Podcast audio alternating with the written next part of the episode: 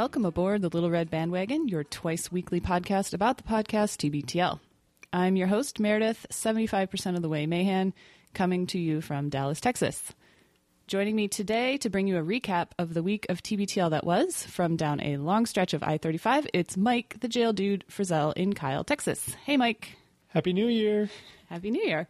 And, of course, moving up and over a very long stretch of I-30 East to I-40 to I-81 North to I-78E to I-94 North to 114 North in Pawtucket, Rhode Island. It's Bobby Pape. Hi, Bobby. Good morning. Happy New Year. Happy New Year. A nice job missing the tolls. It would have been real easy to just hop on 90 at any point in that stretch. No, I'm not paying for that. You can't get there from here. That's more of a northern New England thing, Mike. Oh, sorry. We sound a little more like New Yorkers down here. All right. Today we've got some LRB business to discuss. We'll cover our week in review, take care of some housekeeping, let you know how to get involved with the show. Since TBTL was in reruns the week before last, this is our first recap show since Christmas. So I think that's our first piece of business is how is Christmas, everybody? Bobby, why don't you start? Yeah, well, I survived a trip to see my family, who I found out at least one of my aunts might occasionally be dipping in on this show. So hi, and sorry. So sorry. We had a fine trip to Rochester. It was only a couple of days long, and that's just the right length. We did a Yankee swap with my family for the first time, and that had some success. We got a DVD player out of it, which actually we actually needed, so that worked out well. So what's a Yankee swap? Is that like a Secret Santa or like a white elephant? It's a white elephant, okay. Right. Excuse me. Regional dialect differences. Yes. White elephant. For those of you who aren't in New England. So yes, everybody brings a gift. You pick or you swap. Mm-hmm. Somehow Sam ended up with a DVD player for the house, which was good. And I ended up with an HD dash cam, which was less necessary. It's to record all those crazy crashes for your insurance company. Right. Well, I'm going to take it to Russia. Yeah. So I'm going to be a hit on YouTube in no time. Good. Well, Bobby, you're always taking pictures of people's license plates. Just put that thing to work. Yeah, really. Well, that's my hope. I'm hoping the resolution's good enough in that. I mean, it is HD after all, that I can figure out a way to freeze frame it. I haven't taken it out of the box yet, so I'm not sure how it works. We also got one gift that I've already returned for some cash. So Merry Christmas. Mike, how was yours? Mike. It was a very subdued Christmas. We didn't travel to see any relatives because of my condition. It's just a sort of a hassle. So we stayed home this Christmas, and Cullen was with his dad this year. So it was just Emily and me. So it started off pretty poorly because I woke up sick. I was feeling pretty poorly, and I tried to keep myself from throwing up, but that didn't work. So by like 8:30 on Christmas morning, I vomited my guts out. And luckily, I had I have plenty of these vomit sleeves that they give you in the hospital. Oh yeah, you know, they're great. I can't recommend vomit sleeves enough. If you're ever in a doctor's office, ask for a couple and take them home. So that's how Christmas started, and then we did exchange gifts. I got from Emily a cool robot T-shirt, which I haven't modeled yet, but soon will. And I got a really cool, huge shower head, because the water pressure here in Kyle is not great, so she I hope nobody in code is... Kyle Code is listening here, but she removed the restrictor, put this shower head on, which looks comically large. It is comically large. It looks like something they shower elephants with at the zoo.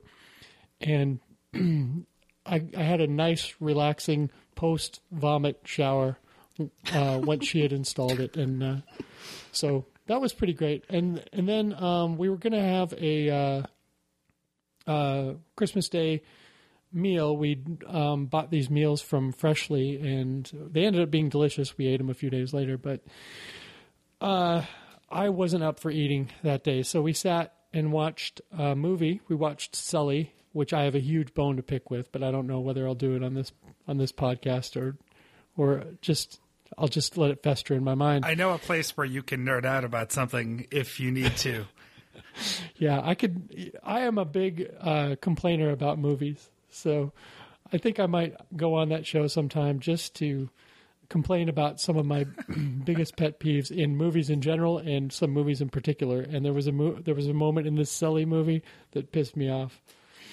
So, you know, it was quiet, subdued. We're going to have a little more fun here on New Year's because Cullen's coming back today, and Emily has pre-cooked our New Year's meal of I think corned beef and cabbage and black-eyed peas, which is the traditional Southern meal for good luck, which we need some.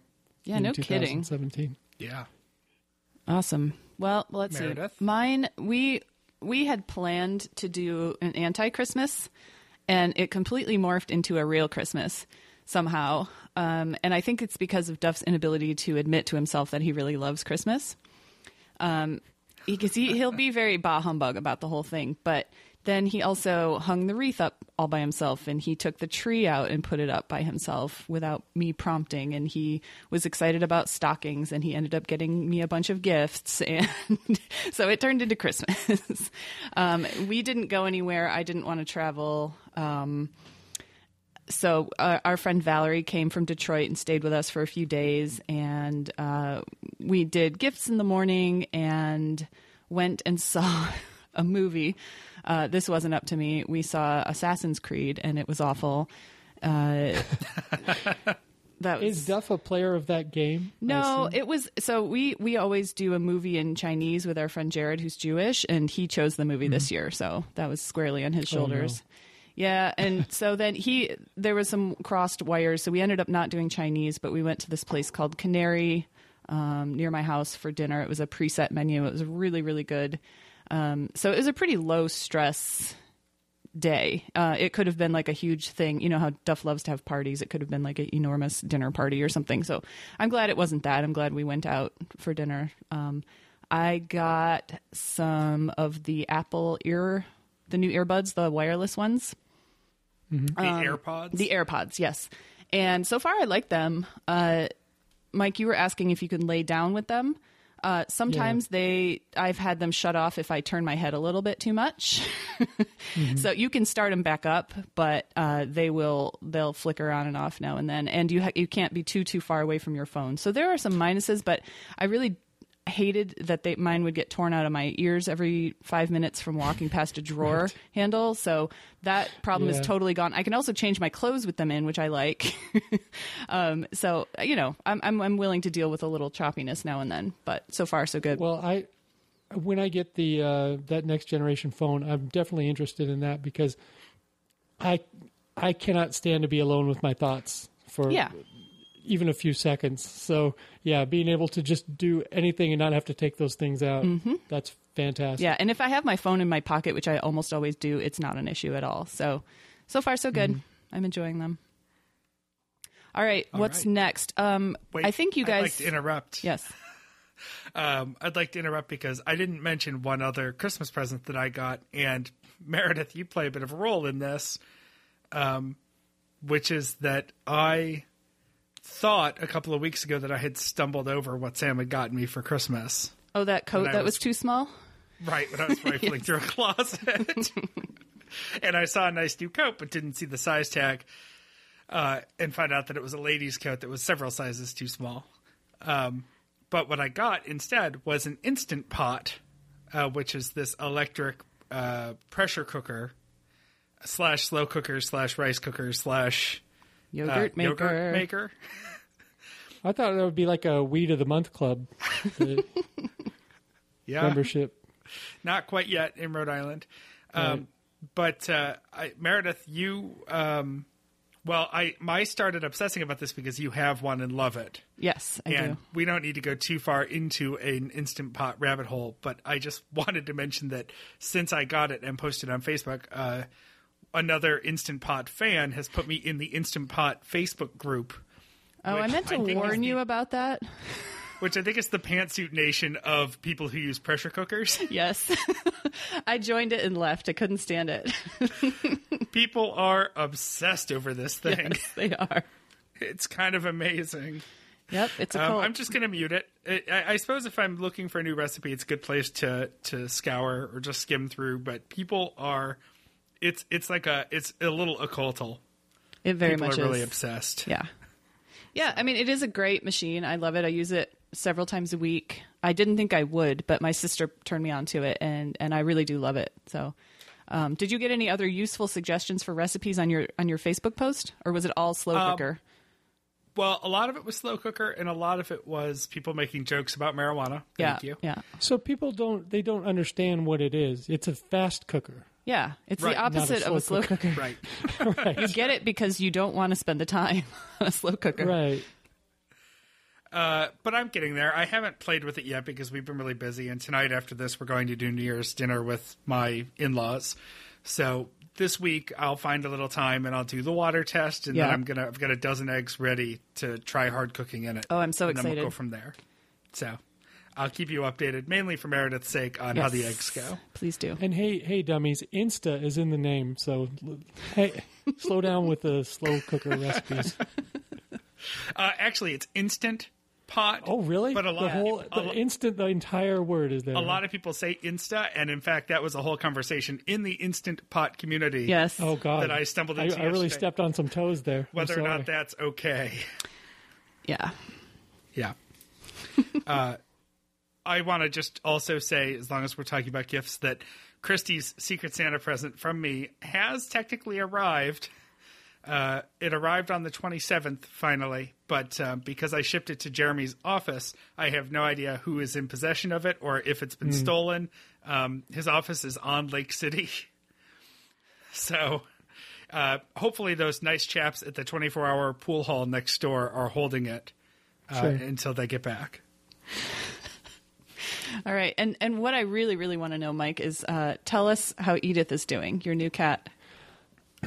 Edith, I would describe her entire demeanor as unfazed. She, no matter how much Abby tries to chase her around and sometimes even nips at her, like Abby nipped at her a couple times because Abby and Ginger both like to sit and watch Emily eat because they like to lick her plate afterwards.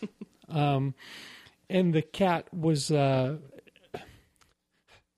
decided that the cat wasn't going to be a part of this process. They weren't looking for another beggar to join. And so when the cat came to watch Emily eat, there was conflict, but that's really been the only, time when Abby is really lashed out. She does chase the cat a bit, but it's in a playful way. And the cat sort of joins in. Ginger has behaved herself since the one incident, and this is a cat that just craves any kind of contact with another physical being. She doesn't want to be alone at all. So if everyone's gone to bed and I'm still up, she's with me or in my lap, and once I go to bed, she comes and gets in bed with everyone else. I mean, she's just a great cat, great demeanor, and Emily made a really good choice. She's cute as well. So she's really cute. We have no complaints. What about the bunny? Because I saw a video of her kind of furtively tapping the bunny. That's the most interesting relationship still so far, is the cat is very curious about the bunny, wants to pat the bunny, has made her way into the bunny's cage a couple times. Uh-oh. And been patting the bunny, and the bunny doesn't care for it, but he's sort of getting used to it. Everyone seems to think that she wants to see if he's as soft as she is. So, and they're equally soft. He's bigger than her, isn't he? He probably is. She's like 5 or 6 pounds. Emily took her to the vet, and she's had a litter already. They said she's about 13 months old, but she certainly seems like she's already had a litter because all her nipples are like, they look like the nipples of a mother, and her body type. She's actually wide in the hips for such a tiny little thing. Like 90% of her body weight is in her belly. But, yeah, the bunny could probably kick her ass. Yeah. And he defends his territory, but she's pretty obsessed with him. I was wondering what the natural order of operations for this is, what the food chain is, if it goes, because I've never thought about a rabbit in that chain, so I don't know if it's dog, cat, rabbit, or dog, rabbit, cat. I would say the bunny thinks he is number one. Over the dogs? He's very aggressive when anyone... Yeah, whenever, well, Ginger doesn't fuck with him, but yeah. But whenever Abby gets near his cage or starts pushing his, because he has kind of a movable cage, when she starts pushing things around, he pushes them back and kind of hisses at her. And you've seen in the videos, he hisses at the cat. Yes. And kind of lashes at her like, get the F out of my space, dude. So he thinks he's in charge. Abby thinks she's in charge. Ginger has no idea. The cat, I don't think, cares. She just doesn't care. Well, that's the Frizzell animal kingdom. Yeah. Yeah, there you go. She's like me. She doesn't care. You're encroaching on my territory here, Mike. Moving into menagerie close. Status. We need one more animal? Is that? Wow. Yeah. Well...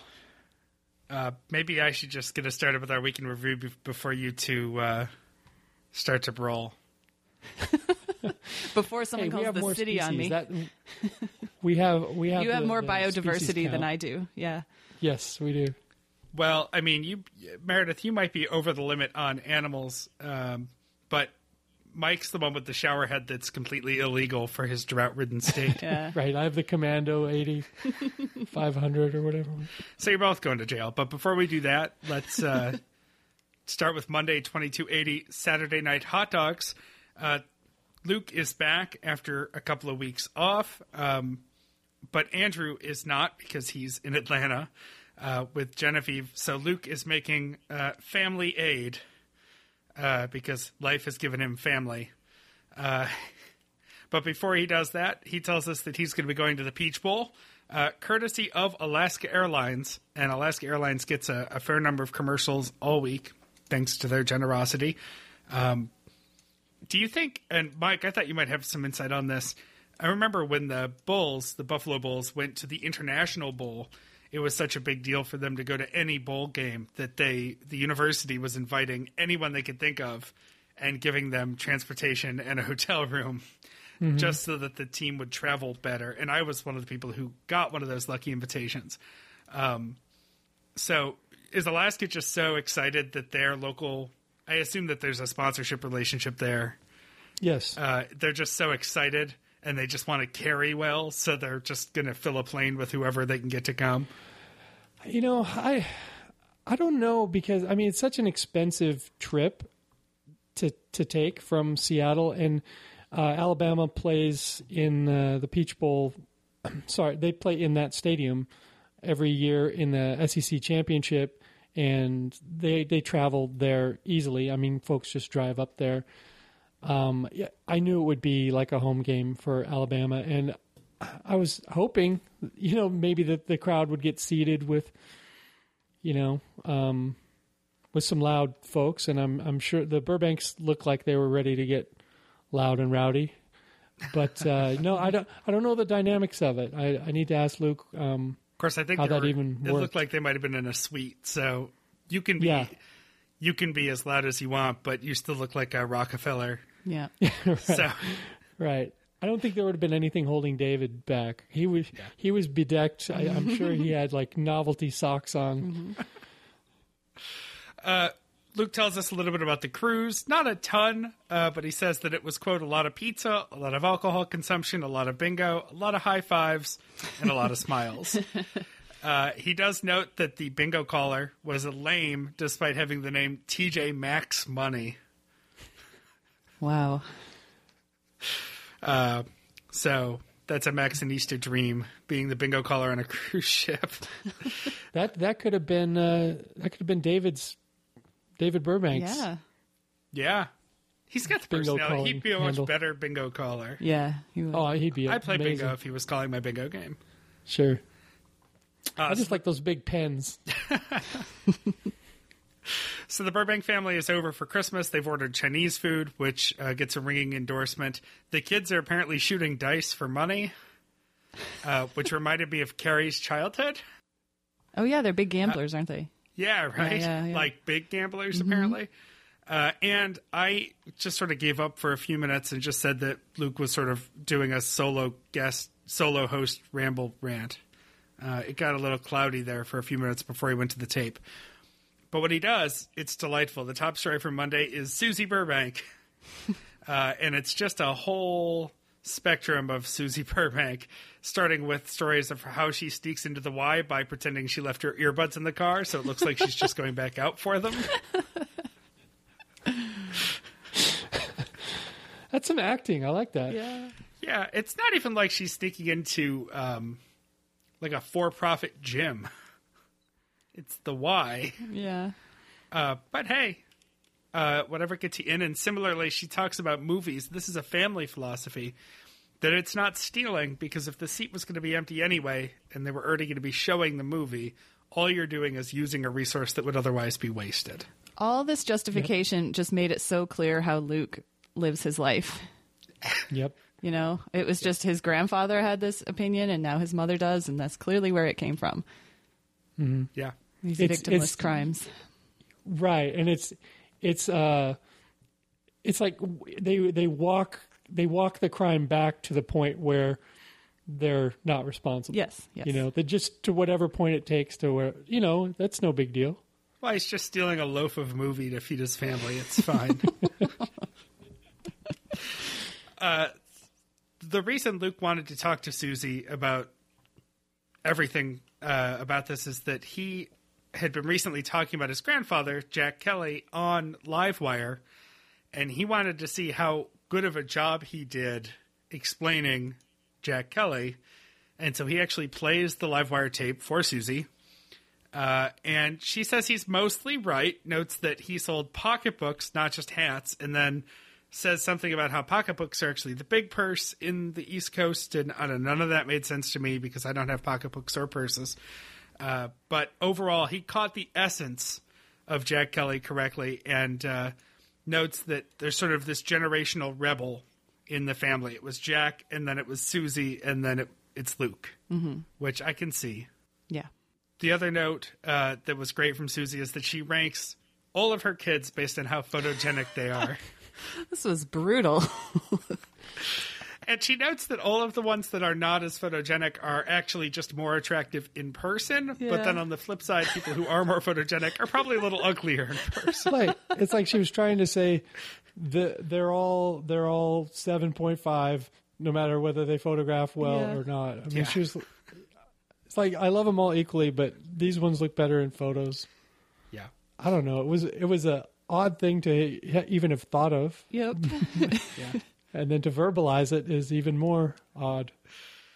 The show title for Monday comes from a story, well, more of a review from Susie about her later childhood with her stepmom and how every night's dinner was a different Frozen dinner set to a schedule. And so I think I've got this right. I don't know if I took the days down, but Monday I think was chicken croquettes. Tuesday was the pork roll. Wednesday was exciting because it was spaghetti, not technically frozen first. Thursday was veal parmesan, but not good. Friday was cheap fish sticks.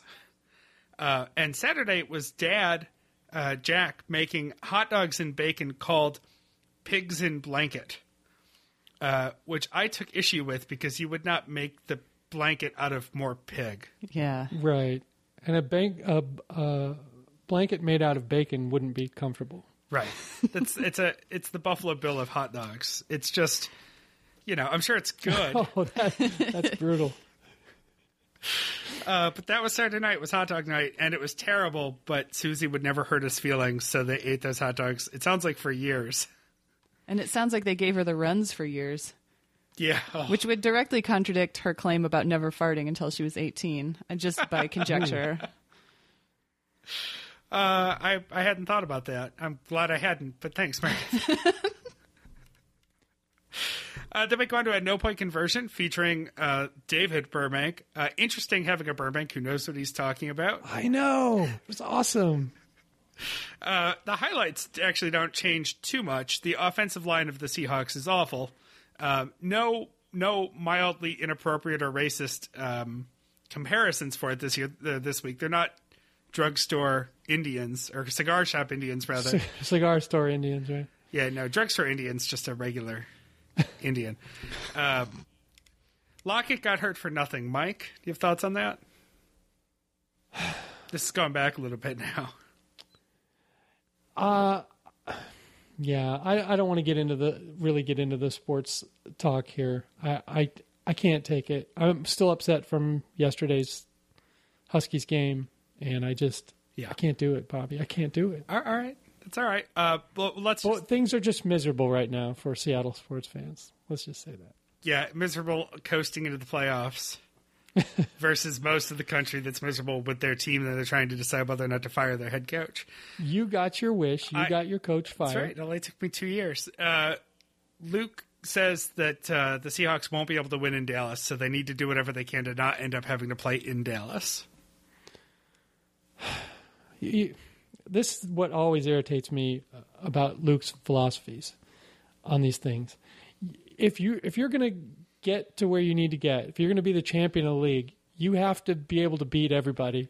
Don't try to rig the schedule so you won't have to face it. You will have to face them because they're the team that you're going to have to beat. So let's not, I don't know. It makes me angry. Like the way he wanted to go to the Rose Bowl so he could dodge Alabama.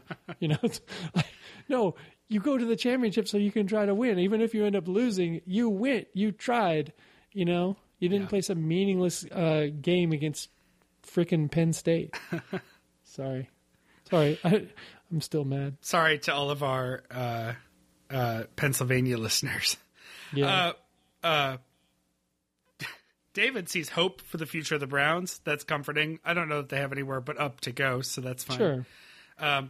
Nice reminder that Colin Kaepernick is driving a Yaris. I always take note of Yaris references. He's a Yaris driver. How the hell can he fit in a Yaris? You don't even fit in a Yaris. I think we mean metaphorically he drives a Yaris. Okay, the 49ers are a Yaris. He's got nothing to lose by... That's true. Yes. That's true. And Luke spends several minutes claiming his longtime Husky cred, which nobody questions, but he wants to make sure you know that he's been a longtime Husky fan. Yeah, I'll vouch for that. I've been in his house when he kind of lost his mind when we lost a football game at the last moment. I mean, lost his mind to the point where he and Vanessa had to apologize for his behavior. Well, you heard it here first. When the Bills win a Super Bowl, I'm going to be the guy talking about being a fan through all of the shitty years. Yeah. So that's everything from the Super Bowl run to now. Hey, you've earned it. I know you've been. I know you're a big fan. You got the old school hat. You bought it during a really terrible season in which your coach got fired. So that gives you cred. Well, and we all know that Meredith has been really impressed with Stafford's comeback wins all year. Yep, she's a huge fan. I'm looking at Facebook right now. Of course. Mike, why don't you wake Meredith up with Tuesday? Okay, Tuesday, 2281, City of Subdued podcasting with Misha Collins. Luke is... He has Misha over to Burbank Studios, and this gave me a chance to figure out who Misha Collins was and what Supernatural is. And really the biggest education that I got about this was in the group chat that we have going on. Our friend Barb, who just appeared on LRB recently, is a huge fan of Supernatural and was giving us all kinds of details. And she says that Misha Collins is the third hottest guy on the show, which is pretty amazing because Luke seems to think that he's the hottest guy he's ever been friends with. Well, he's definitely top 5 Bellingham hottest. Mm-hmm. Oh, yeah. And that's saying something, because I think Ryan Stiles also makes that list. Yeah, well, Ryan Stiles is handsome in his way, but he's no Misha Collins. Misha Collins is probably definitely the handsomest person that ever requested a tour of the smelter. I would say that. So before they get to the top story, Luke has to explain some inside jokes, and I don't even know that he could explain the fundraising music, but he does. When he has a guest on that is not a part of the fabric of the show or has never listened to the show, he often has to do a lot of explaining, and but Misha Collins was not awkward like Serengeti or whatever, so he was really game and played along, and I thought that he was one of the best guests they've ever had that has had nothing to do with the show up until that minute. Mm-hmm. What did you guys think about that? I thought he was great. He seemed clearly used to interviews, good at casual mm-hmm. banter. He was a really entertaining and sweet guy. He came off really well, I thought. Yeah, he rolled with it really well, and I think understood he was in an environment that had its own rules and backstories. So if he didn't know what was going on, he just yes-anded really well. Well, and he's probably mm-hmm. part of a world like that too. I don't know anything about Supernatural, but it sounds like there's a serious fandom. So he's probably used to that in his own world. Yeah. I enjoyed, he told some stories. He told a story about the first movie, first scary movie he remembered going to, and that was Invasion of the Body Snatchers, and he got the year right. I think it was 1979 when that movie came out, and I remember seeing it, and it was freaking terrifying, that movie, because the premise of it is that when you fall asleep they're going to get you, and then you turn into one of these creatures or whatever. So when you're a kid and you're getting sleepy and you've just seen that movie, you're just like, okay, great, I'm dead now. They're going to get me. And what it reminded me of was, I think it was 1977, the movie Jaws came out, and I was 12, and worst time for that movie to come out, because that was the year my family finally took a big vacation, and of course we went to Hawaii. And, would have loved to really enjoy. I mean, I got out in the ocean and all that, but just 100% convinced that a shark was going to get me. Even that movie was so scary to a kid that I didn't even want to get in a pool, a lake. I was sure there were sharks everywhere, in everything. Yeah, any water deeper than a couple inches, there's going to sharks going to get you. Bathtub shark, But the best story that Misha told was the story of his Star Wars audition for the part that I guess Hayden Christensen got. Yeah, in Anakin, yeah. That was the first reboot of the series, right? The first. I think the second. It was the second. Because he's a young kid in the first one. God, I'm so bad at the shitty series of Star Wars movies. But yeah, he was auditioning for the part of Anakin. Well, you got me beat, Bobby. I mean, we talked about this when we hijacked Nerd Out Loud, but I was a kid. I watched Star Wars. I thought it was a cool movie. And I think I watched Empire Strikes Back, and then Return of the Jedi came out, and I was a little bit older at that point. I was like, I'm probably getting on towards like college age or whatever. And I remember, seeing these little teddy bears on these, jet skis in the woods or whatever. And I'm like, oh, this is lame. I am out on this right now. But that's the story he told. That was one of the best anecdotes anybody's told on TBTL in a long time, about him going to do his audition with George Lucas. Big surprise, awkward guy. Yeah. Yeah, no, the way that he tells that story and the way that it unfolds, he's clearly got it figured out. Yeah. And I wonder if that is his shitting his pants at the Kingdome. Like, that's his go-to anecdote, because that's pretty great. Well, yeah, who gets to meet George Lucas and play with the lightsaber? Right. I think my favorite line of Dana Gould's is he says that George Lucas is permanently on the monthly cover of Chinless Billionaires.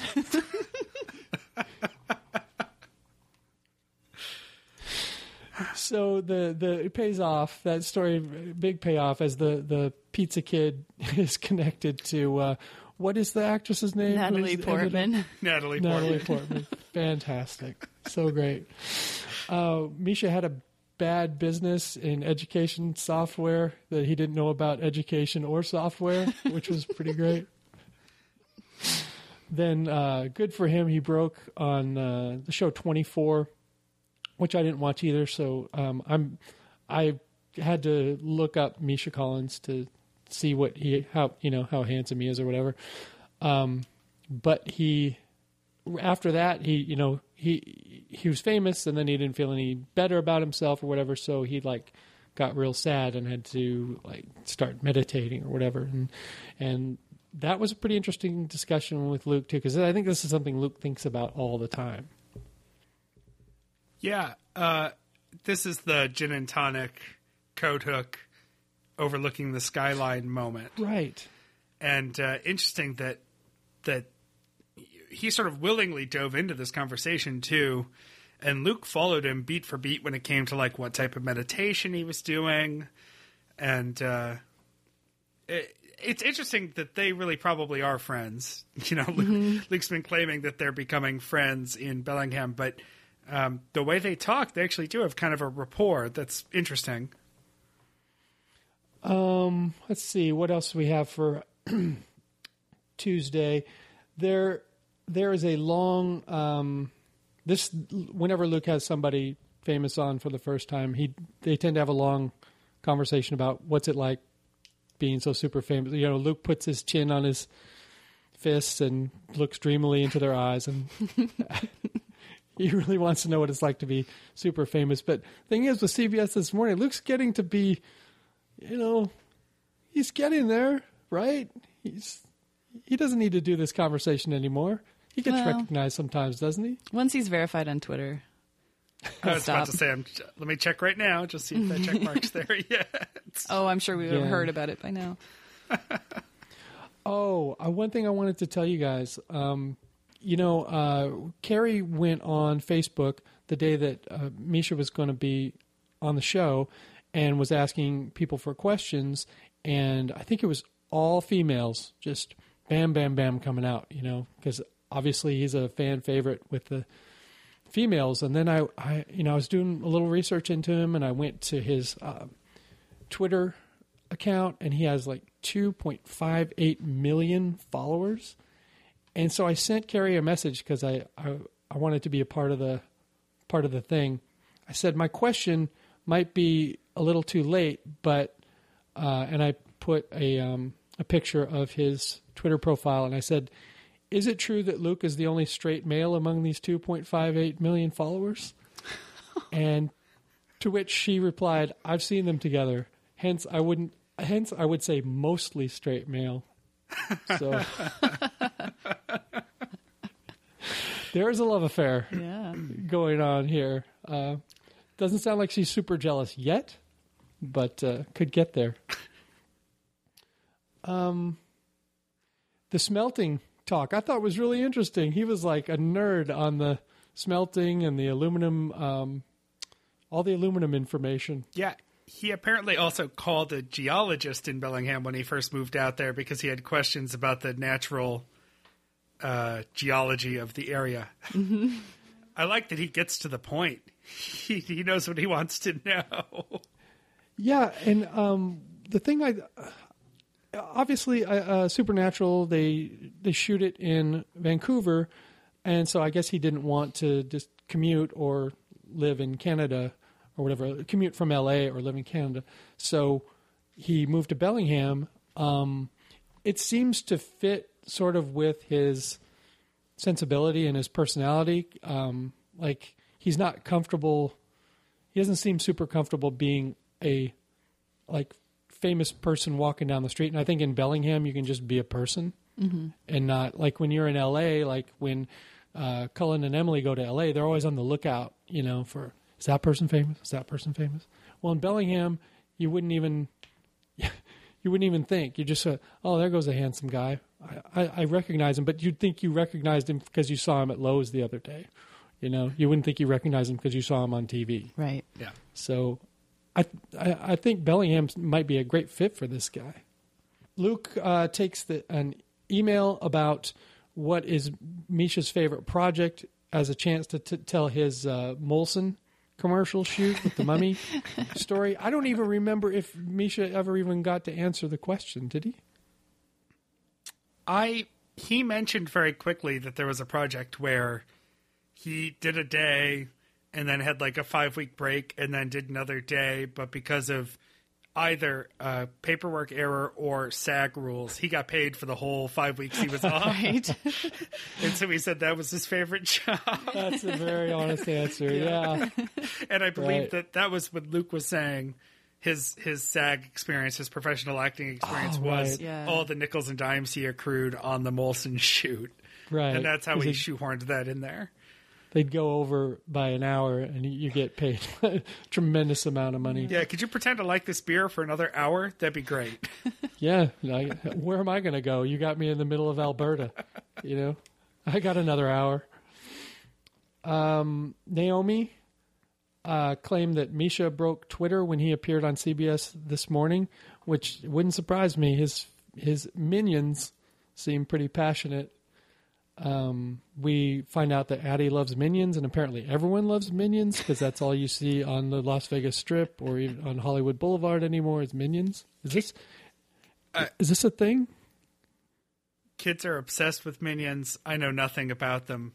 I'm always a couple of years behind. Sam actually made me watch Frozen a couple of weeks ago because she's tormented with kids singing Frozen songs at her all the time at work. Mm-hmm. And it happened to come on TV, and she made me sit and watch it, and it's a perfectly adequate, somewhat ridiculous kids movie, but I haven't gotten as far as sitting and watching a Minions movie, and I know there were multiple now, but that's about as far as I can go. I feel like the Minions thing has moved from kids to adults for some reason. Well, it's adults don't see any reason anymore to move on from childish things. We hang on now to our stuff. True. Now, like, you know, nobody... Like you like some cartoon movie when you're 11 or 12 now, and then when you're 30, you're in costume at some convention center. You know, you just hang on to it these days, which is fine. It's good for the economy, I guess. Good for people to meet each other too, like-minded permanent adolescents. There's a T-shirt that you just reminded me of. I bought a stupid South Park T-shirt for Sam for Christmas, and I got a stupid Die Hard Christmas T-shirt. And because of that, my Facebook feed gets filled with T-shirt ads now from Busted Tees because the cookies are following me. And there's this one Teenage Mutant Ninja Turtles T-shirt where they've taken the logo, but the text has been changed to, I am actually in my 30s. I see it. That's fantastic. Yep. Well, to sum up the day, I would say I was ready to be a dick about Misha Collins, but he certainly charmed me. You know, I will never watch a Vampire Hunter show or anything like that, but if he's on again, I'm all in. Yeah, he was great. All right, so Andrew, watch your back. Yep, he was a good co-host. All right, Wednesday 2282. Is there still good meat on that flauta? Andrew's back, and they are welcoming the many possible new listeners from Misha Collins' interview who don't know what a TBTL is. They're all noting that the interview starts at 4 minutes, 30 seconds in, so they cannot have to listen to the intro. Oh. Which is a little bit... Their Mark Maron moment. Well, if they're not into TBTL, they don't... I mean... I don't blame them. They're not going to want to listen to that. Who's this Luke guy? It does hurt your feelings a little bit, though, Meredith. If you heard that someone always scrubbed through whenever you were talking. Yeah, no, that wouldn't feel good to the host. Absolutely not. But then Andrew points out that that's how everyone talks about WTF. You know, skip the intro, get right to the interview, and you'll love it. Yeah. I used to listen to WTF a lot, and the intros started to make me anxious. I'm not really an anxious person, but he is so anxious that it started to rub off on me. Right. I was like, I have to stop listening to this. He wonders if they need to start explaining all their TBTL inside jokes, starting with case closed. That would take weeks, clearly. So I'm glad they abandoned that's our job. Yeah, true. They should come listen to us. Luke gives an Alanis level thank you to Andrew for saving his ass and allowing him to get on the cruise. And we hear the passport story again from Luke's perspective. Andrew claims that he is his familiar or servant or Brad Renfro. Or Mrs. Renfro's. Or Mrs. Renfro's salsa. Or Mel Renfro, Hall of Fame cornerback for the Dallas Cowboys for 14 years. Right. Or his minion, maybe, even. Andrew does a little self-critiquing and resolves to speak slower because he had to listen to the show. And that resolution lasted until the next segment. He said he realizes he says exactly too much and speaks too quickly. And Luke countered that as long as Andrew will go to great lengths to photograph his passport, he will always have a job on TBTL. They move on to talking about people dying in 2016. This is a contentious subject. We all know lots of people died in 2016, but the endless beating of that dead horse is getting a little tiresome. Is that the consensus here? Well, I have an opinion on this, and I think maybe there more like super famous people died this year than usual, but it seems like there are more famous people than there used to be because there's so much more media consumption going on. I don't know.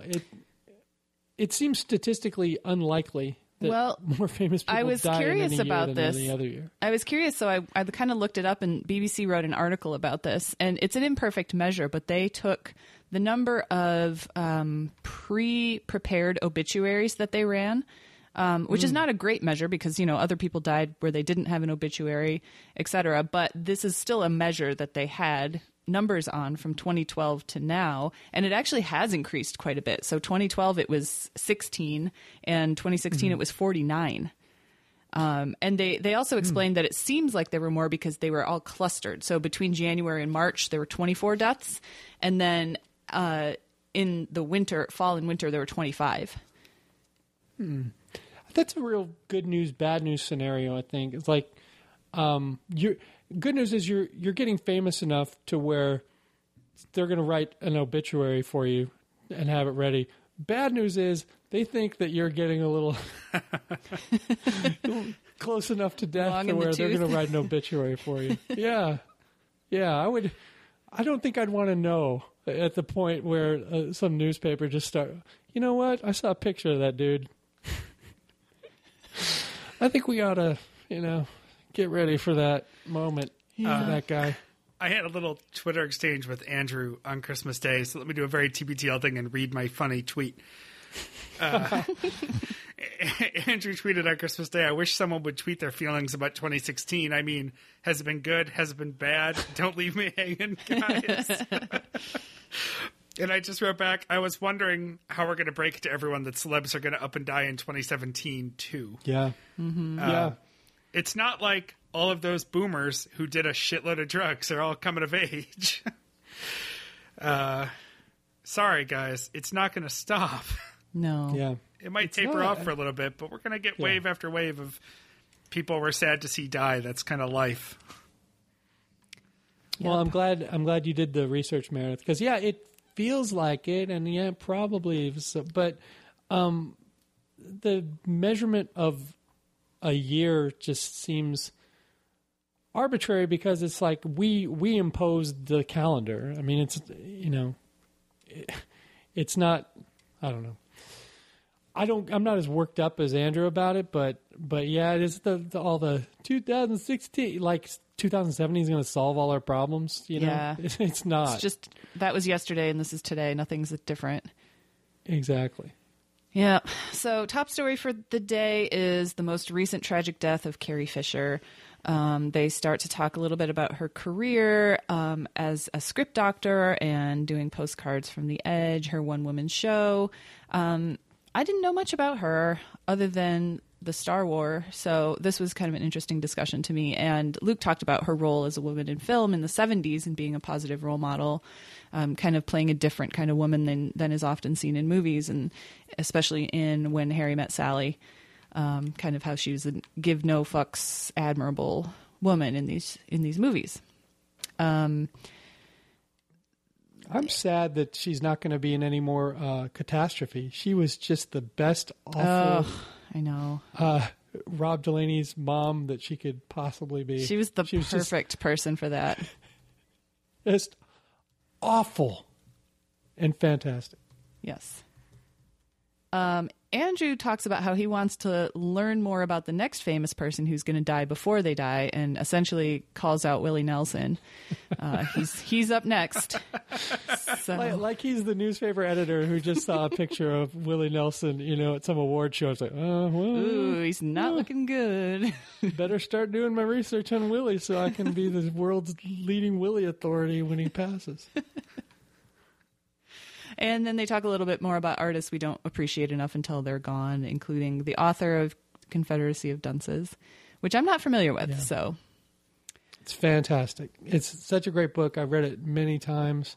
I came to it late. My first wife, this was her favorite book, and I just grabbed it off her shelf after I met her and read it. And I've read it several times since, and it's a masterpiece of a book.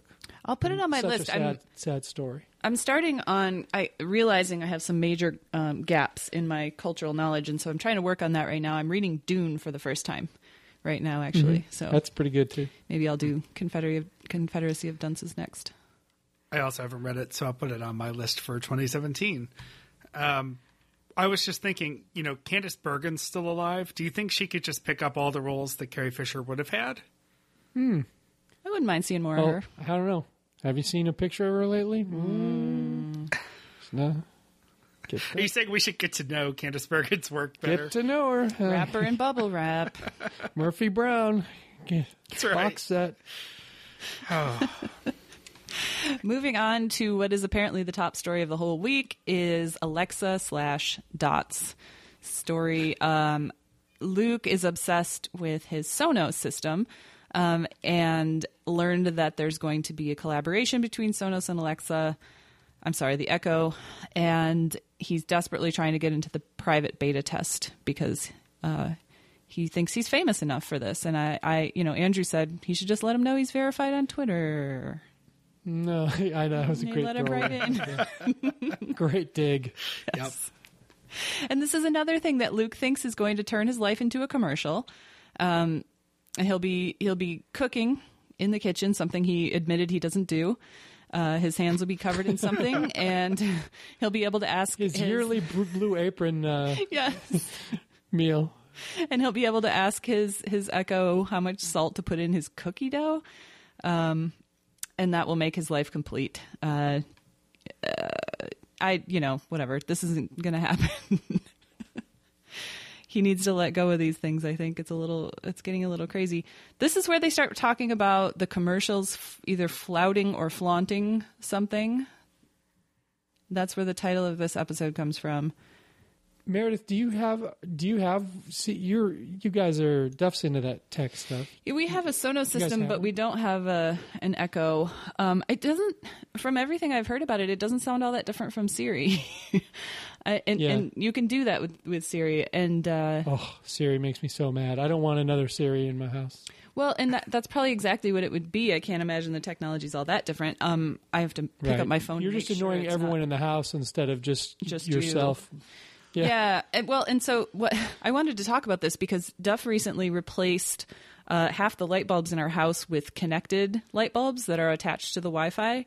And so what you can do is say, If I say it, it'll probably happen. You can say, hey, Siri, turn the living room lights off. Oh, there we go. Okay, the lights are off.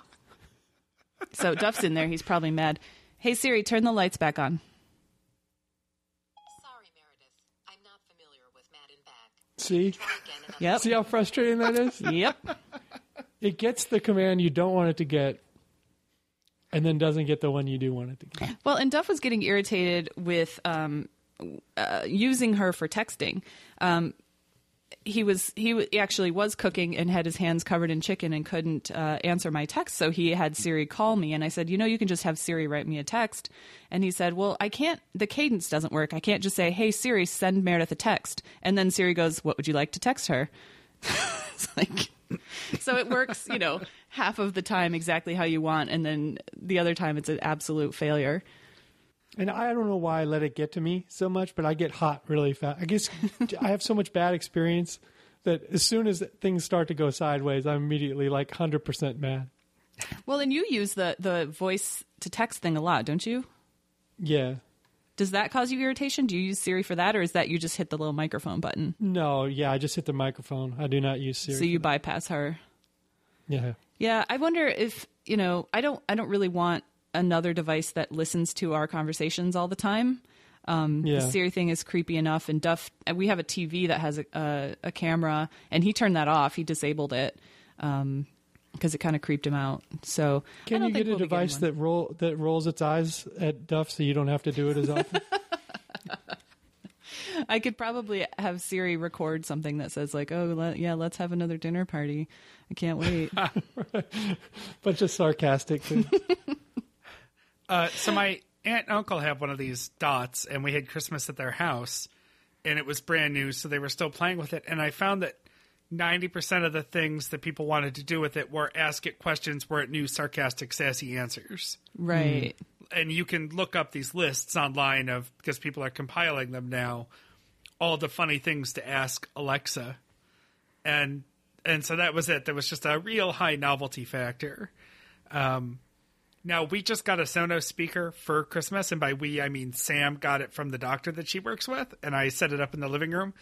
And if I could yell at Alexa to put something on the Sonos, that would be great, although the iPhone app's really easy for it. Yeah. We've got a Sonos system, too, on both of the TVs and in the dining room, and it's great. But I have no issue just going to the app and telling it to play something. Right. And the problem with the dot was you would ask it to play a song, but if it didn't have rights to the whole song, it would play like the 1-minute clip from being able to buy it in Amazon.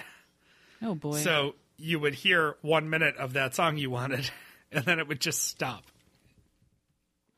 So, I don't think the value's there to add something besides my iPhone. As fun as it would be to just bark orders at an AI all day. Mm-hmm. They talk a little bit about how the police in Arkansas confiscated an Echo for virtually no reason, but to try and see if there were recordings from the night of a murder. Do we know how that turned out? I do not. I mean, I remember them talking about the story, but I never remember if they resolved what happened there. I don't either. Luke talked a little bit about Siri, saying that he established a relationship with her, but then she started to kind of intermittently ghost on him, which... yeah, that's been my experience, too. I'll go on a jag. That's how you break up with someone. That's the cowardly way I used to break up with ladies. Just stop responding to their phone calls. So Siri doesn't want to have anything to do with him. Right. Oh, yeah, and Andrew got a drone for Christmas from Veeves. He just mentions that very briefly, but I can't wait to hear what he does with that. He lives in the city. What the hell is he going to do? Is he going to... drive out somewhere and use it? Or are you allowed to use them in Seattle? I don't think there's really rules about it quite yet. Yeah. I think the only... if they don't make any rules, I think people should be able to knock them out of the sky. Yeah. Like... the BB if you got a drone in my neighborhood and it's pissing me off, it's possible, I'm going to knock it down. Well, it's Texas, so I just assumed that they would be used for, like, clay pigeons. Yeah, that would be great. Yeah. That'd be the only reason I'd want a gun, just a shotgun to take drones out of the sky. White people hobbies bother me. Wait, they what, Mike? They bother me. Thank you. You're welcome. All right. Voicemail from a man who sounds a little bit drunk, loves Andrew and Phyllis together, and they wonder if he's the same guy who sent the email about the itching and the burning years ago. Really sounds the same, doesn't it? Character, yeah. I need to know who he is. He's like a character from a 70s game show, you know, like Match Game or something. Mm-hmm. You know, it's like a Charles Nelson Riley type, just straight up weirdo. And I don't think we haven't heard anyway if he's gotten back in touch with Andrew to reveal who he is, but I really want to know. Is it a bit? I don't know. It's pretty, I don't know. It seems sincere, but it's just so extreme that I don't know. It's very consistent if he's the one who sent that same voicemail years and years ago, because the cadence and the voice are also similar. So if it's a bit, it's a good one. Well, clearly memorable enough to call it back years later. Yeah. I mean, half the time the guys can't remember what they talked about yesterday on the show. Right. Well, if it hadn't been turned into a drop, I don't think anybody would have remembered it. Yeah. You know, because it was too long ago. But the drop, you know, probably played a month ago, and then this thing, and you're like, wait a minute. Is that the same guy? They talk a little bit about how they don't listen to the show when they're not on it. Kind of like Mike McCauley. Andrew talks about filling in on the Brock and Salk show and about how Luke tried to insert himself into one of his Cairo shows that he was filling in on. And then that was funny. He really has this hot take on Richard Sherman. I could make it on the show. So they do talk about how they miss the show when they're not there. I think that was the point of that conversation. They think of things and mentally catalog that they want to talk about them with each other, which is sweet, even though they enjoy their breaks. And then talk a little bit about Paul Simon's song Heart and Bones, which was about Carrie Fisher, which I did not know. Yeah. Yeah. I don't know. Like, I mean, I think it's great when people talk about like, the You're So Vain, who's that song about, you know, and all that. But when it calls for, them to play a Paul Simon song, I think that's stepping over the line. Nobody needs to hear anything. I've heard so much Paul. My mom loves Paul Simon, which I think everybody's mom does. So I've heard hours and hours. It was federally mandated at some point. Yes. All right. It sounds like we're ready for Thursday, 2283. Sure. Are you a member of our Saint Lunatics Club? Andrew's telling us more about his and Viv's trip to Atlanta. And when they got there, the Easy Rental counter at the airport in Atlanta did not have a car for them. In fact, they waited in a line that wasn't moving for an hour until they got barked at by a rental car representative saying, "We don't have cars for you." And this led to an extended Uber conversation, including talk of Uber ratings. Andrew is dismayed that his Uber rating is a 4.88. He's wondering why it's not a perfect 5.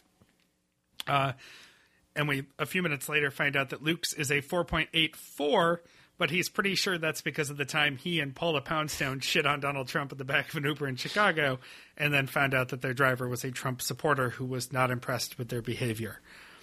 Now, I'm horrified because I went and checked. Mine is 4.77. What did you do? I don't know. I've never thrown up in an Uber. I've never been rude. I've never had a political discussion. I've never, like, I even tip them sometimes. I don't know. I don't know what I did. Now, Mike, you're not going to check because you said you're afraid of the truth. Well, yeah, I've only taken 2 Uber rides. I've given a lot of Uber rides, and I have an excellent rating, but... I've only taken 2 rides, and if they both didn't give me a 5, that could be a disaster. Yeah, give it 2.5. Well, I feel like this is like award season in baseball. You haven't had enough at bats for your average to mean anything. Mm-hmm. You know, if you're a 2.5 or whatever, you've only had 2 Uber rides. That's like when some guy who just got called up is batting 1,000 because he got a hit in his first at plate. I think famously a Chicago Cub player named Tuffy Rhodes, I think he hit 2 home runs in his first game ever, you know, so he was on pace for like a 50 million home run career, and they ended up being Tuffy Rhodes. Yeah, exactly. So my 4.88, I think I understand. I can think of 2 very specific times, both indirectly TPTL related, actually. In Chicago, when I went out a couple of years ago, and the McCauley's, among others, showed me a good time at Alice's and other places. The Uber driver that came to take me back to my hotel from Alice's karaoke bar, best karaoke in Chicago, maybe in the world,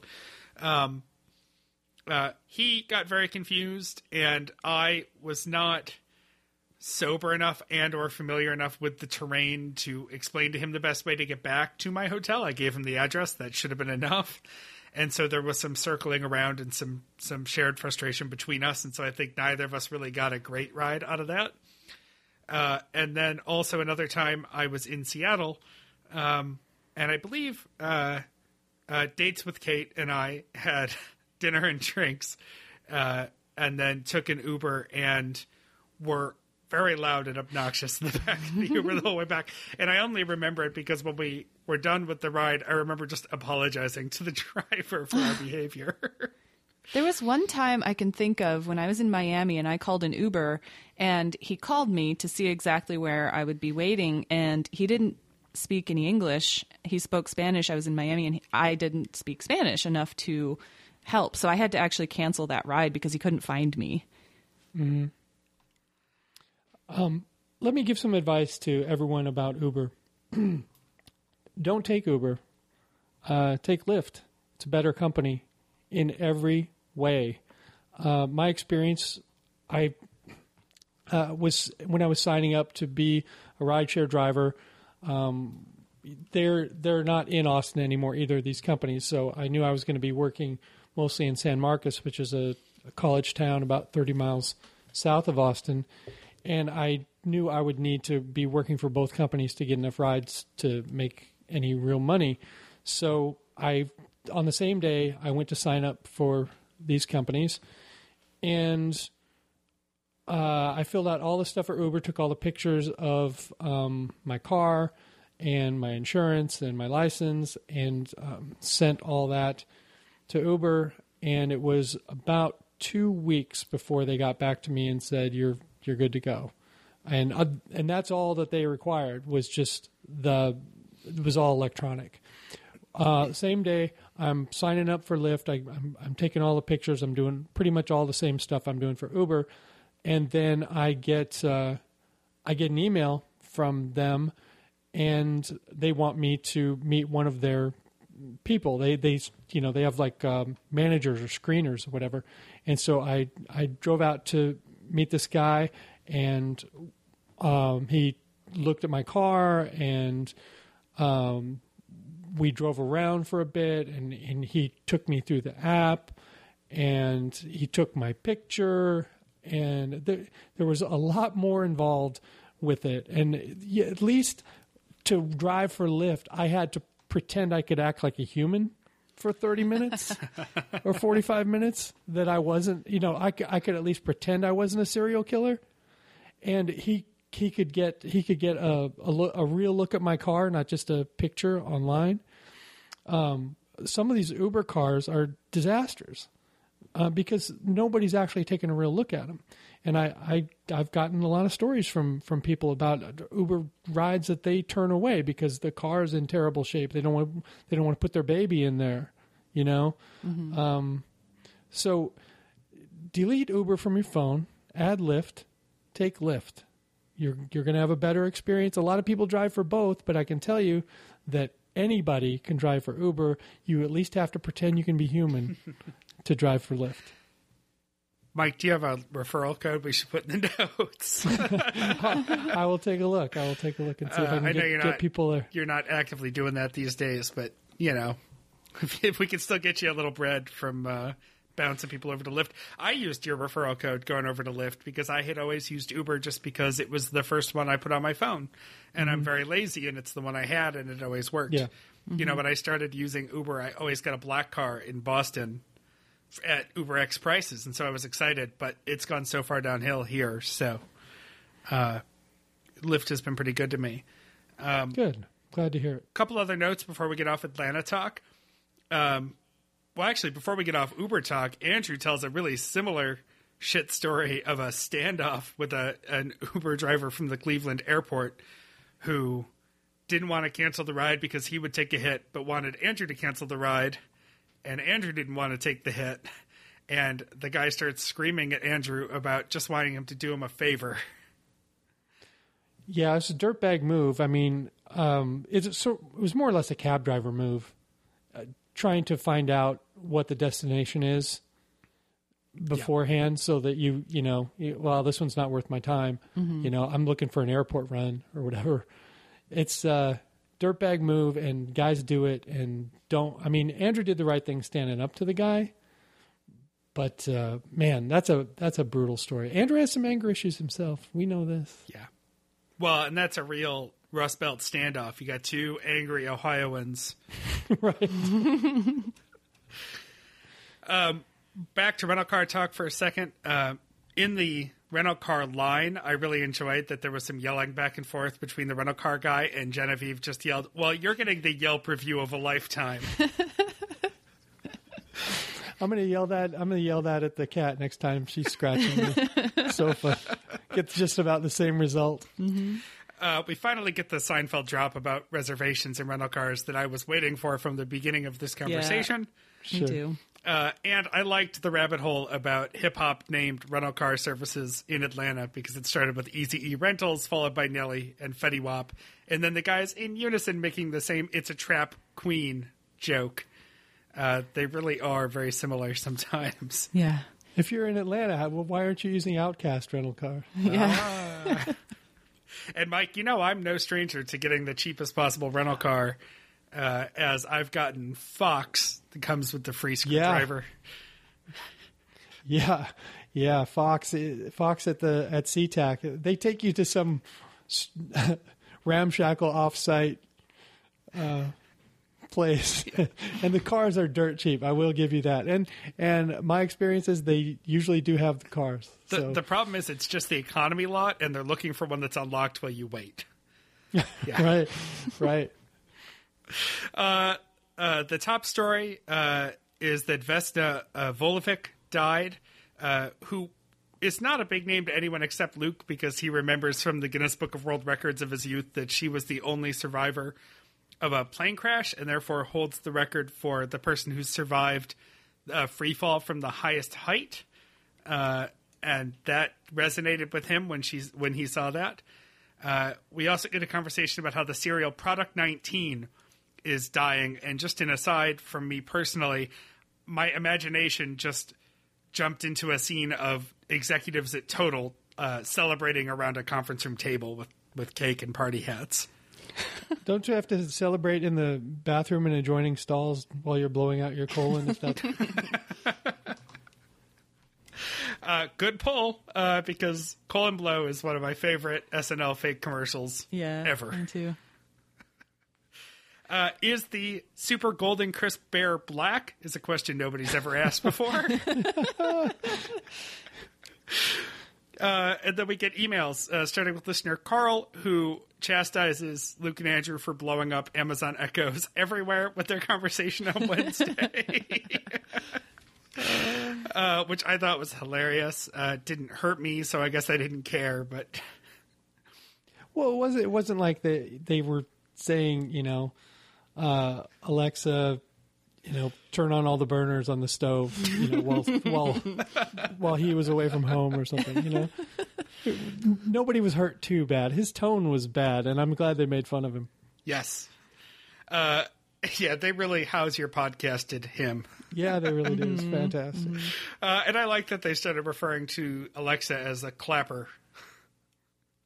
More or less at this point. Somewhere in this house, clapper. I have a clapper that I got at Goodwill for like $5, and I've always meant to put it on a lamp just to mess with Sam. But I always worried about watching live events, because what happens when there's applause? or you're watching a game and you're excited, and then all of a sudden the lights are going on and off. Yep.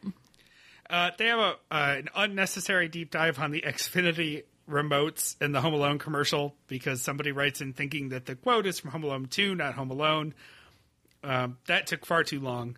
And then we get a voicemail of a sharp shot by the Stewbot. They got to lay off the Home Alone stuff. What is it? I, for one, have had enough. Yeah. That commercial has given both of Andrew's podcasts so much mileage. It's not that deep a well, though. No. It's really not. There's nothing there. It's not even deep enough for a shark to come up and get me. You, as a child, you would have been comfortable swimming in that well? I would have been fine. I would have been fearful at all. All right. Mike? 2284, you're listening to Fresh Ears. I'm Doug Davies. Pretty great. To bridge into this show, what happened between Thursday and Friday's show, Chris Hayes said on his show that his favorite podcast was TVTL, because he speaks very quickly, which he corrected on Twitter and tweeted that TBTL was his favorite podcast, and there was a long, hilarious thread between famous and semi-famous, checkmarked and uncheckmarked people. Dan Savage, Barb, everyone was in there mixing it up. Peter Sagal, Dave and Stanwood, just a great mishmash, a great moment in TBTL Twitter history for sure.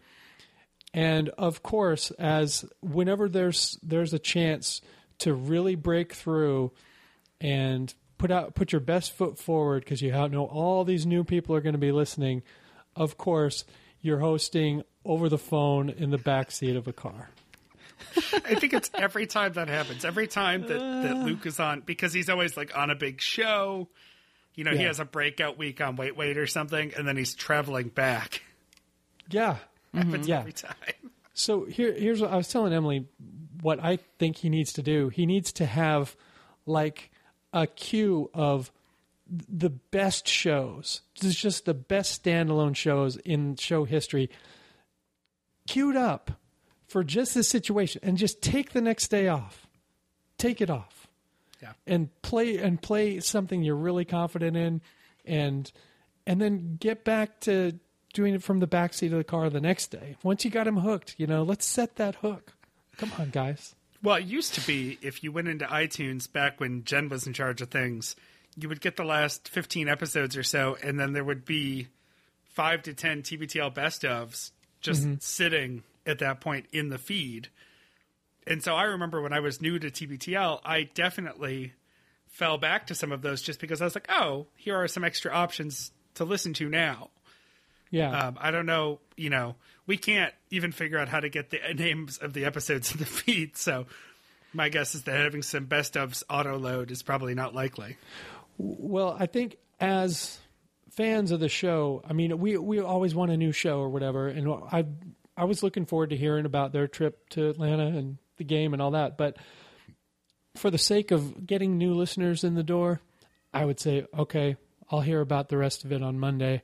I want all these new Chris Hayes people to get a high quality product. I mean, Friday's show was fine from a content standpoint for those of us, that are really into the show, because we'll forgive that audio. But if it's your first time listening to a podcast, I think you would prefer it not to be hosted over the phone. Which it sounded like they tried to avoid. Like Andrew said, you'll find out before I do, whether Luke's recording worked, and I guess it didn't work. So ended up with just the phone recording. So he's on the way to the Peach Bowl. They're somewhere in the U District picking up David, who is bedecked in UW gear. And they're in a loaner car. And Luke shushed Carrie and Sam, and I think this leads to a discussion of no one liking being shushed, and that's very true. Yeah. I mean, when I get shushed, especially by someone I know, if I get shushed by a stranger, I'm like, ah, fuck you. If I get shushed by someone I know, I'm like, I'm a failure as a human, You should see these. So when I used to be a train commuter on the MBTA commuter rail going into Boston, there's a quiet car, of course, like all good trains have. And instead of constant shushing, they started printing these little business cards that say, you're sitting in the quiet car. Oh. But there's a picture of a guy shushing on the card. I have one right here on my desk. I'll take a picture of it. It's it's insulting when you see it. And imagine somebody basically handing this to you if you won't shut up. It's a nonverbal fuck you. Yeah. At least it's quiet. Yeah, that's true. So Andrew's idea was to say, was it Andrew's idea to say stand by to make everyone feel like they're a part of the process? The production. I think that was a pretty good idea. Yeah, they're part of the production. And they play he tells a story about how they played the Coffee Lover song in line at the Starbucks and thinking that that was going to somehow connect them with the barista and they were going to, you know, that song is not okay to play to anyone. No. I don't know why they think it's okay to play that song ever, even in private. That is the worst. Please stop playing the Coffee Lover song. I hate drive-thrus, but I still go through them because I hate being not lazy even more than I hate drive-thrus. But I always turn down or pause everything I'm listening to because I want to give the person on the other side of the window the respect of, you know, they're helping me. I want to make sure that we understand one another clearly. The last thing I'm going to do is blast, especially through the squawk box, if you're talking into a microphone first, like... That shit's hard enough without distractions. Yeah, yeah, you're right. On its face, it's bad, and then the Coffee Lover song just kicks it into extra horrible territory for me. I hate music, and I hate this song more than I hate all other music. So that's a lot of hate. Yeah. There's a lot of off mic and relay information going on because just I don't know. I mean, I enjoyed it and I love it whenever Carrie and Luke's family are involved in the show, but the whole time I'm thinking Chris Hayes viewers Chris Hayes viewers, you know, Misha Collins Minions. Yeah, Mrs. Minions, Chris Hayes viewers. This could have been such a huge week. What is it? Their inners, Chris Hayes fans. Mm-hmm.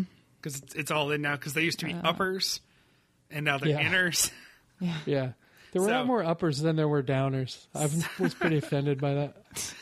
So this whole week has just been about alienating minions and inners. Yep. Well, I hope the numbers are good though, because I hope people fought through that audio. This could be like the guy on a dating app who just sends you a really vulgar, grotesque pickup line, though, because if he sends it to 10,000 people and it works on one chick, he's found the chick who's going to put up with him. Well, and so that's what tens are. I mean, right, we're put up with this. This show's immediately a litmus test for whether or not you can put up with TBTL. Yes. If you stay through Friday's show, you're a 10 for life. Mm-hmm. Luke talks about the flight that he's going to be on, that 10...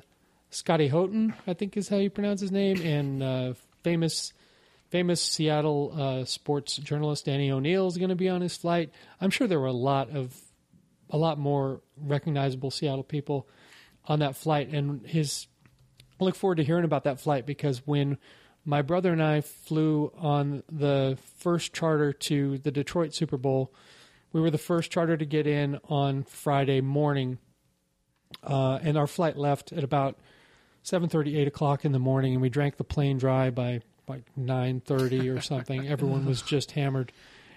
So we get off the plane in Detroit. It's like, I don't know, it's snowing and it's just dreary out, but there's press everywhere. And so we saw ourselves on the news that night, just hammered out of our minds walking off the plane. And fortunately, we didn't get interviewed, but a lot of the people that we were on the plane with got interviewed. So I hope that flight to Atlanta was as fun as our flight to Detroit was, because that was a highlight for us. And we also lost that game as the Huskies lost in Atlanta. So I hope he has some good fun and good stories about that party plane. Did either one of you ever been on a party plane, like one going to Vegas, you know, where everyone's just into it? No, not that cool. Yeah. The closest I've ever come is like a chartered bus to Cedar Point with my other 7th grade classmates. How drunk were you? So drunk. Not drunk enough, I think was the answer. The top story, of course, was the Chris Hayes shout out. I love it when the top story is something about TVTO. Hey, holiday news it's a slow week for real news. That's true. So that's true. You know. Yeah, nobody had the wherewithal to die for them to have as a top story on Friday. Right. My note says this shows the genius of fresh air. Yes. What Bobby and I have a long running joke about fresh air. Like 2017 is the greatest fresh air year in their history because there's nothing fresh air likes better than for a celebrity whom they've done multiple interviews with to die. Because by Thursday afternoon, chairs are spinning because they've put the tape together and they are gone. Mm-hmm. Yep. So I would imagine like Terry Gross worked about 10 days this year. Yeah. Right? Exactly. It's been all Doug Davies. Yeah, did it switch from Dave to Doug just because they didn't want to name, like, for Google reasons? They didn't want to. You said they didn't want a real person's name in the title, right? Yeah, right. So, and plus, you use fresh ears, you know. Then you got to have a slightly off an alternate host. Universe, right? Dave Davies' evil twin brother, Doug Davies, has just got a mustache. Right. One has glasses, one doesn't, like the Sklar brothers. Yeah. Luke played the clip of the TBTL mention, and that clip I listened to a few times because Lynn pulled it and had put it up somewhere before they even had it on TBTL. That clip makes me nervous. Those liberals, they talk so fast. I think that's why liberals are having such a hard time these days. It's like dummies like me, we can't keep up, so we just go, I guess I'll just vote for Trump then. These liberals, I can't understand what they're saying. Yeah. No wonder everyone thought it was TVTL. Yeah. Yeah. So let's hope for a big Hayes bump and that they power through. There's a voicemail from Kayla, Roll Tide. Kayla, they did roll. So congratulations on that. Nick in Orlando calls in with his Chewbacca, and it's pretty damn good.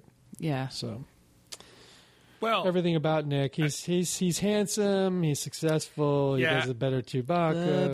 Blah blah blah. Everyone's I don't want to blow up Nick's professional spot.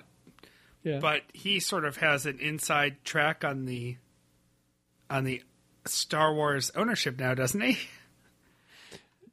True, but that doesn't mean, you know. Well, I know, but I mean, you know, there's an affiliation there. He might. It behooves him to be good at a Chewbacca impression now. That's how he greets the guests, right? It's probably good from a professional development standpoint for him to have that in his bag of tricks. Yeah. How many keys do you want? Well, so we were just this morning, I think, or last night, we saw a commercial for said resort.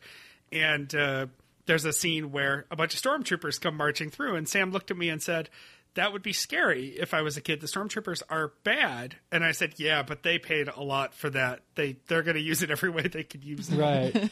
Yeah. Why do the stormtroopers wear that armor when it doesn't stop anything ever?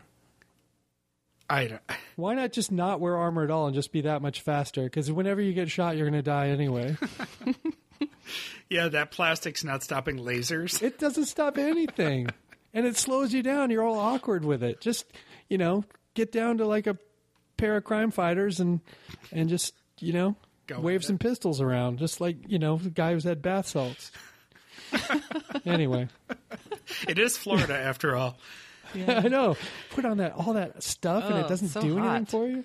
Screw that. Andrew plugs a SoundCloud mixtape album of bad musician interviews and hip hop.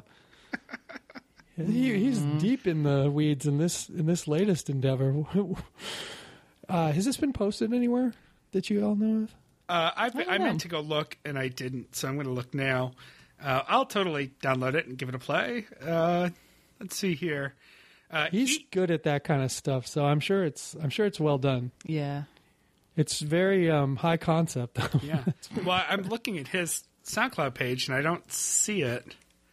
So playlists, maybe, I don't know. If I can find it, I'll put it in the show notes. He might not want to put it on official TBTL channels, but I have no problem blowing up his SoundCloud spot on our show. So. All right, music for your weekend. Luke's selection meant a lot to me. I really like that song. If I ever had a sports show, a podcast, radio show, whatever, I would strongly consider The Underdog as a theme for that show. I love that the Spoon song? Yeah. It's a great Twitter favorite. Yeah. It's a good song, and it also fits the Huskies' quest. They were on their way to Atlanta as at least a 14-point underdog to Alabama, and they did not cover. So that sucks. But Andrew's song, someone called Tink, Wet Dollars is the name of the song, and it reminded me of a story that my good friend Matt told about his Uncle Tony, who would give out wet dollars at Christmas. And the reason that the dollars were wet is because Uncle Tony got so drunk that he peed his pants and was giving the kids dollars out of his pants that were wet. So there you go. That's the podcast I used to work on, Takedown Podcast. That's a great story and a great episode. It is fantastic. Listener Robin, DJ Earworm Mashup. That's all I wrote on that. What is that? I don't even know what that is. It was a mashup of all of the major hits of 2016. Right. In a screaming testimony of how similar all pop music is these days. Yeah. Mm-hmm. And if you didn't know any of the songs, you wouldn't get any of the references. It did nothing for me. Yeah. I'm sure if there were trumpets. If they claim to have trumpets and there were no trumpets, I think that mashup is just going to make Anne as mad as she can be. Don't listen, Anne. I found Andrew's mixtape, by the way. It's a different SoundCloud account of his, so I will put the link in the show notes. Is this the Chopped and Screwed compilation? I don't know yet. I'll let you know. I think it is. I mean, I'm sure it must Slowish. Be. Rip, yes, dirty, it's called drip, Slowish. Mixtape 122906. Or 16, rather. And with that, I'll take us through some housekeeping. Our archive project, including questions for Mike, is still ongoing. We are 3 episodes deep into our 5-episode series. And Mike, I have to say to you directly, the last one was my favorite so far. Not that the other guests haven't been great, but Rick was spectacular. Yeah, Rick is he's a great dude, a real broadcast professional from way back. Before I got back in touch with him, I remember flipping on the TV sometime between the time I got out of prison and I got back in touch with him, and there he was hosting Extra, and I was like, oh, dude hosts Extra. He hosted it for like 3 or 4 years or whatever.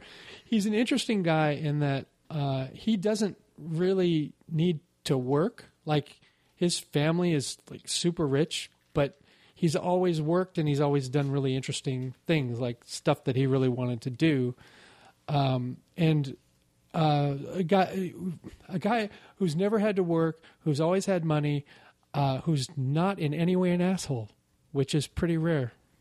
Wow. Yeah. So, it's like if Jay Moore wasn't so fucking annoying. Yeah, really intelligent guy. Yeah. But he's better looking than Jay Moore. Yeah. On to Earbuds and Earworms, our sister podcast. They just put out an episode celebrating the new year by playing music from people who died in 2016. So they had quite a big list to work from. I haven't listened yet.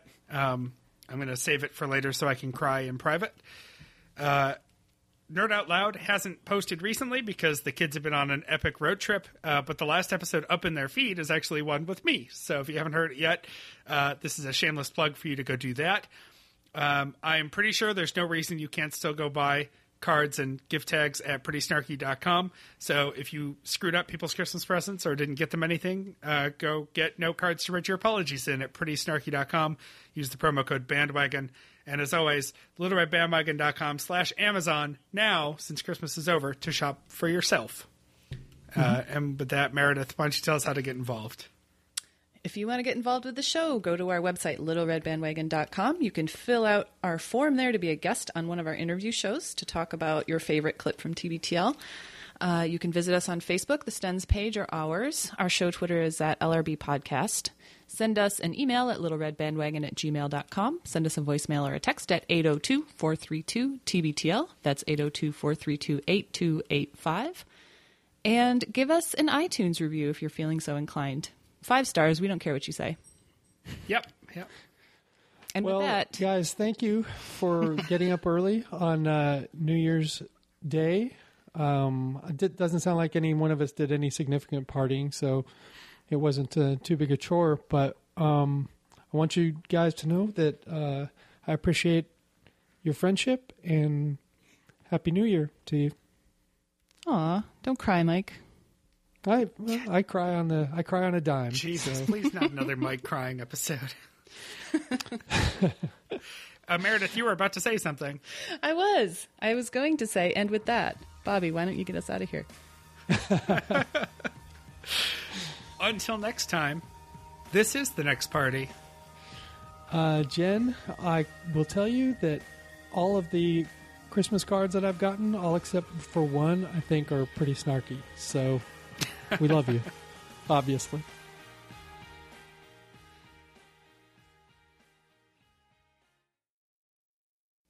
Nailed it. Well, we have a blue Ford Escort for you, Mr. Seinfeld. Would you like insurance? Yeah, you better give me the insurance, because I am going to beat the hell out of this thing.